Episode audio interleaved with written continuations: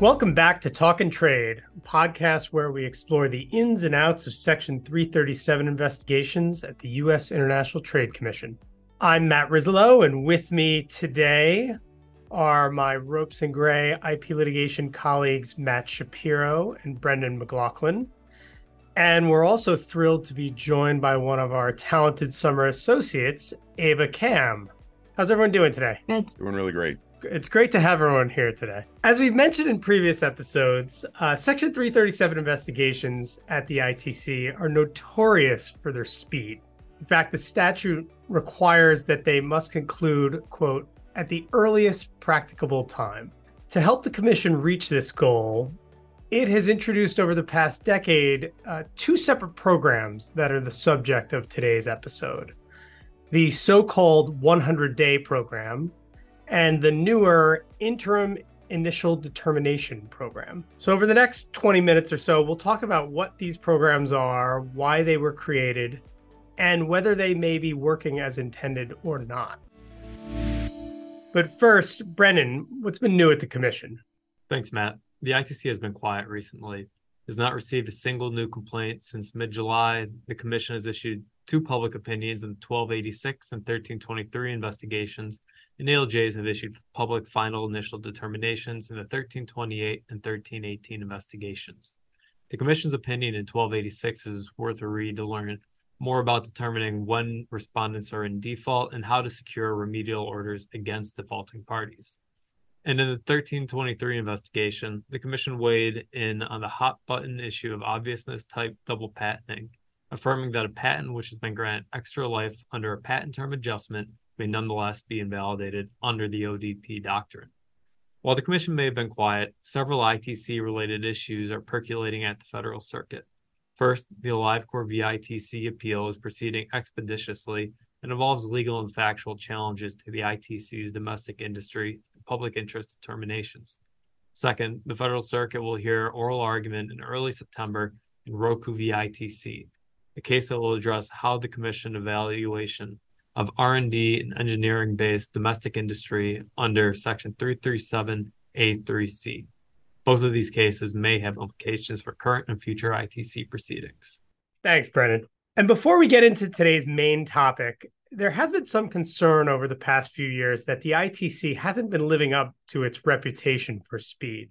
Ava, I understand you've taken a look at some of the ITC's historical stats on the length of investigations. What can you tell us about this data? Thanks, Matt. The Commission has published statistics on the number of investigations completed on the merits and the average length of those investigations since 2006. These show that the Commission generally completed investigations within about 16 and a half months, with a few exceptions, through 2018. But over the last few years, the average length of investigations has continued to rise, now typically averaging over 17.5 months. It's worth noting that the Commission has set a performance goal of, on average, 15 months completion of an investigation by fiscal year 2026, significantly below today's average. Yeah, the length of investigations does seem to have been slowly creeping up over time. And while previously unfathomable, it's not uncommon now to see an ALJ set a 20 month target date for an investigation where issues might be sufficiently complicated or if there are a substantial number of respondents. Do we have a sense for why it's now taking longer to issue determinations in these investigations? It's likely a combination of a few things. First, the Commission has seen an influx of complaints that has increased its workload. This has been due in part to an increase in non practicing entity activity, which itself is likely a response to the Commission clarifying a decade ago that a complainant may rely upon a licensee's activities to satisfy the domestic industry requirement. Second, in recent years, the Commission has been short staffed, with openings at both the Commission and ALJ levels. For example, last year, there was a time when there were only four active ALJs to manage all Section 337 cases. Fortunately, now the Commission is back at full force with six ALJs. Third, many recent investigations have introduced novel ITC specific issues that have required more time and attention from the Commission. For example, the Commission recently issued a notice of its determination to review an FID in the 1288 investigation, where it posed 14 distinct questions to the parties, some of which concern ordinary patent law issues, other concern the intersection of the ITC and the PTAB, and some involve intricate domestic industry economic prong issues. Fourth, it can't be overlooked that the COVID pandemic definitely slowed things at the Commission for a couple of years. And of course, there will always be investigation specific reasons for why the Commission takes a long time to render a decision in an investigation. For example, as discussed in the last episode, in the 1313 investigation, the ALJ had to repeatedly extend the target date because of foreign discovery related issues. Right. It's tough to attribute lengthy target dates to just one particular issue. But I'll also add that Section 337 investigations in general have become increasingly complex, not only with the technology involved or the number of patents asserted, but with how complainants are presenting their cases and accusing more and more respondents of violating Section 337 in one investigation. All this has helped lead the commission to consider how it might shorten investigations and streamline its workload, which is where the 100 day program came in. That's right, Matt. In 2013, the Commission launched a pilot program to quote, test whether earlier ruling on certain dispositive issues in some Section 337 investigations could limit unnecessary litigation, saving time and costs for the parties involved. This program was created in an attempt by the Commission to quote, improve its Section 337 investigation procedures and meet its obligation to complete investigations expeditiously. When the Commission launched the 100 day pilot program, it noted that in typical investigations, rulings on some investigation dispositive issues, such as domestic industry, are not issued until months after an investigation is instituted and the parties have invested heavily in the proceeding. The pilot program was meant to take issues such as domestic industry, importation, and standing that could be investigation dispositive and issue an initial ruling in 100 days hence the informal 100 day program nickname that has now become ubiquitous. The Commission recognized that issuing early determinations on these issues could significantly decrease the time taken to complete an investigation and conserve party and Commission resources. I'll note that while it started as a pilot program, the 100 day program was officially codified in the ITC rules back in 2018. Matt, could you walk us through a typical situation where the commission institutes a 100 day proceeding? Absolutely. Eight days after a complaint is filed with the commission, a proposed respondent may file a five page request for the commission to invoke the 100 day program. These requests must identify the basis for entry into the program. And while entry is rare, as we'll discuss in a little bit, these filings may still be helpful for flagging issues early on for both the Commission and ALJ presiding over the investigation. The complainant is then allowed to file a response to a 100 day request, stating why entry into the program is unwarranted. For example, why the issue identified in the request would be unlikely to resolve the investigation, or the issue is too complex to be resolved through the program. Before instituting, the Commission will consider these filings and specifically note in its institution notice whether it has designated the investigation for the 100 day program. If your investigation is entered into the program, whether you're the complainant or the respondent, buckle up and hold on. If you thought a typical ITC investigation moves quickly, you would be shocked at the pace of a 100 day investigation. For example, in the 1352 investigation, the most recent investigation entered into the 100 day program, the chief ALJ set the end of discovery for issues covered by the 100 day proceeding for less than three weeks after the ALJ issued his procedural schedule, and the hearing on the 100 day issues for slightly over one month from the setting of the procedural schedule. After the hearing, the parties then file post hearing briefs on the 100 day issues, and the ALJ must issue an initial determination 100 days after institution, except for good cause shown.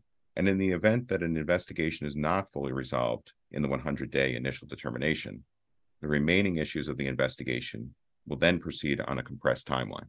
I can tell you from experience that these programs are seriously fast. But what happens on discovery on other issues during the 100 day proceeding? Well, that's entirely up to the ALJ's discretion, Matt. In most cases, the ALJ will stay discovery on other issues so that the parties may devote their time and resources to the issues in the 100 day proceeding. But that's not always the case. I do not envy parties that need to keep developing other issues outside of those in the 100 day proceeding, which is certainly compressed and fast enough as it is. Because of this fast pace, some respondents can have a quick escape from an ITC investigation. How many times has the commission used the 100 day program? Dozens and dozens of respondents have requested it, but few have gained entry into this exclusive program.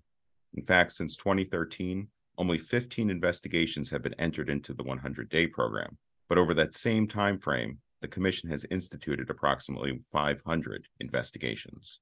Typically, the Commission does not give detailed reasons for why it denies a request for entrance into the program.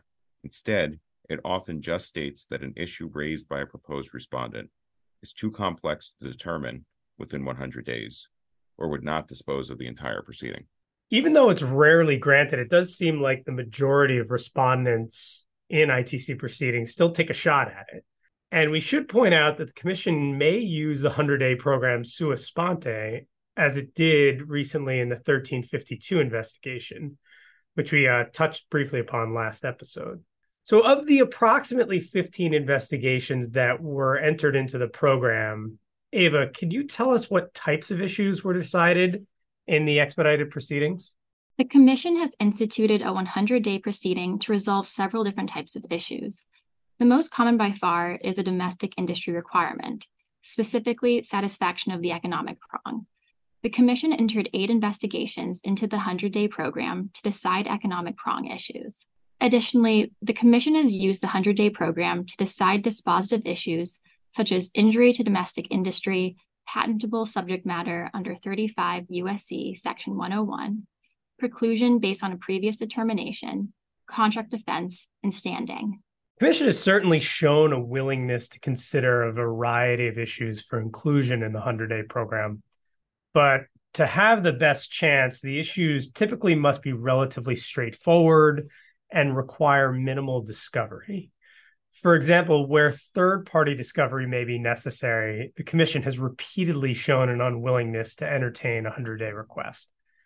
So, how did complainants and respondents fare in the 100 day investigations that have taken place so far? Investigations entered into the 100 day program have typically been resolved fairly quickly, just as the Commission intended.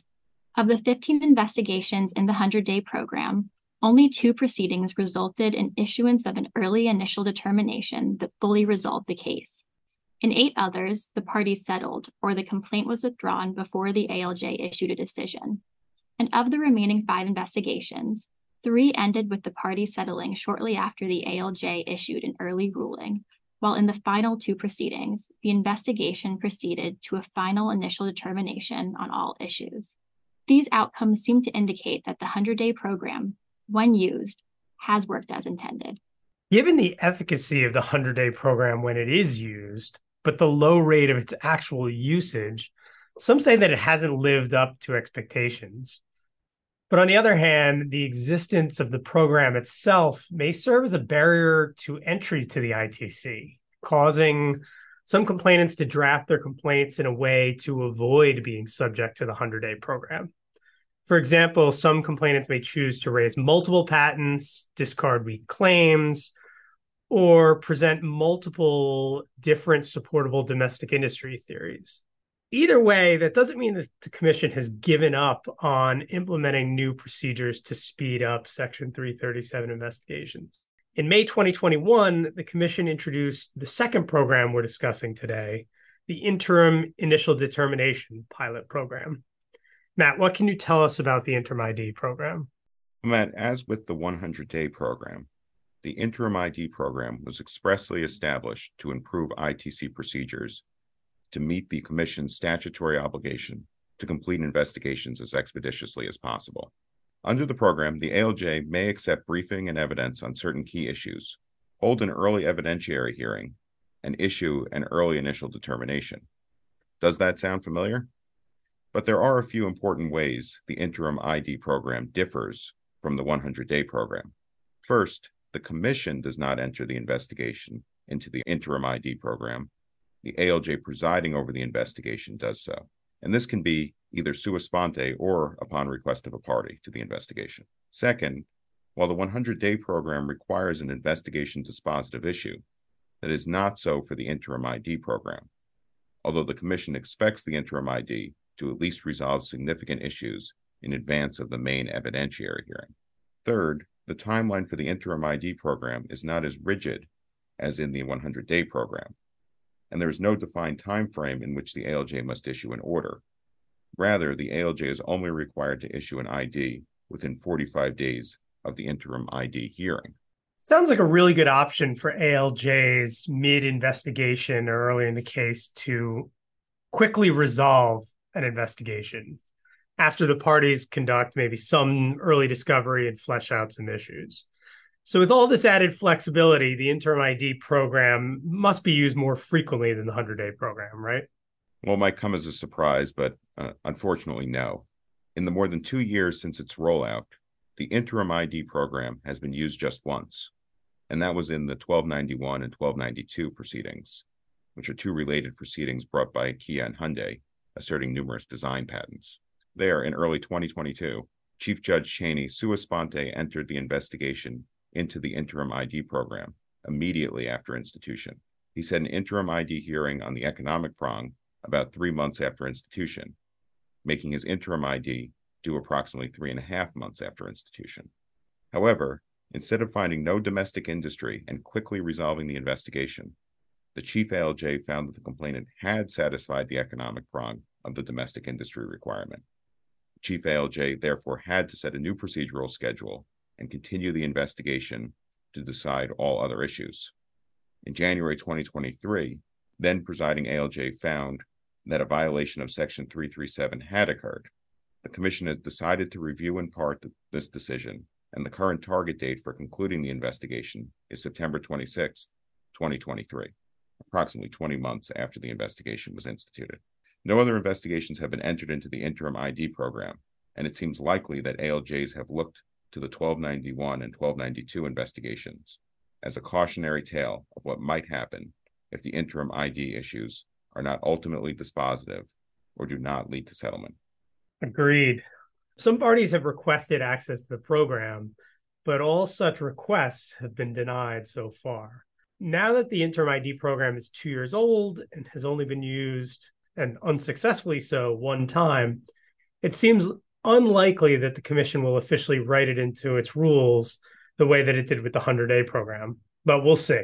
And that's not to say that the commission will give up on trying new ways to speed up investigations, efficiently resolve issues, and fulfill its statutory mandate. As the commission continues to roll out new ideas in the future, we will certainly keep you all posted. So that takes us to the end of today's episode of Talkin' Trade. You can find this podcast and other Ropes and Gray podcasts on Apple Podcasts, Spotify, or ropesgray.com slash podcasts. I'm Matt Rizzolo, and on behalf of Matt Shapiro, Brendan McLaughlin, and Ava Kamb, thank you all for listening.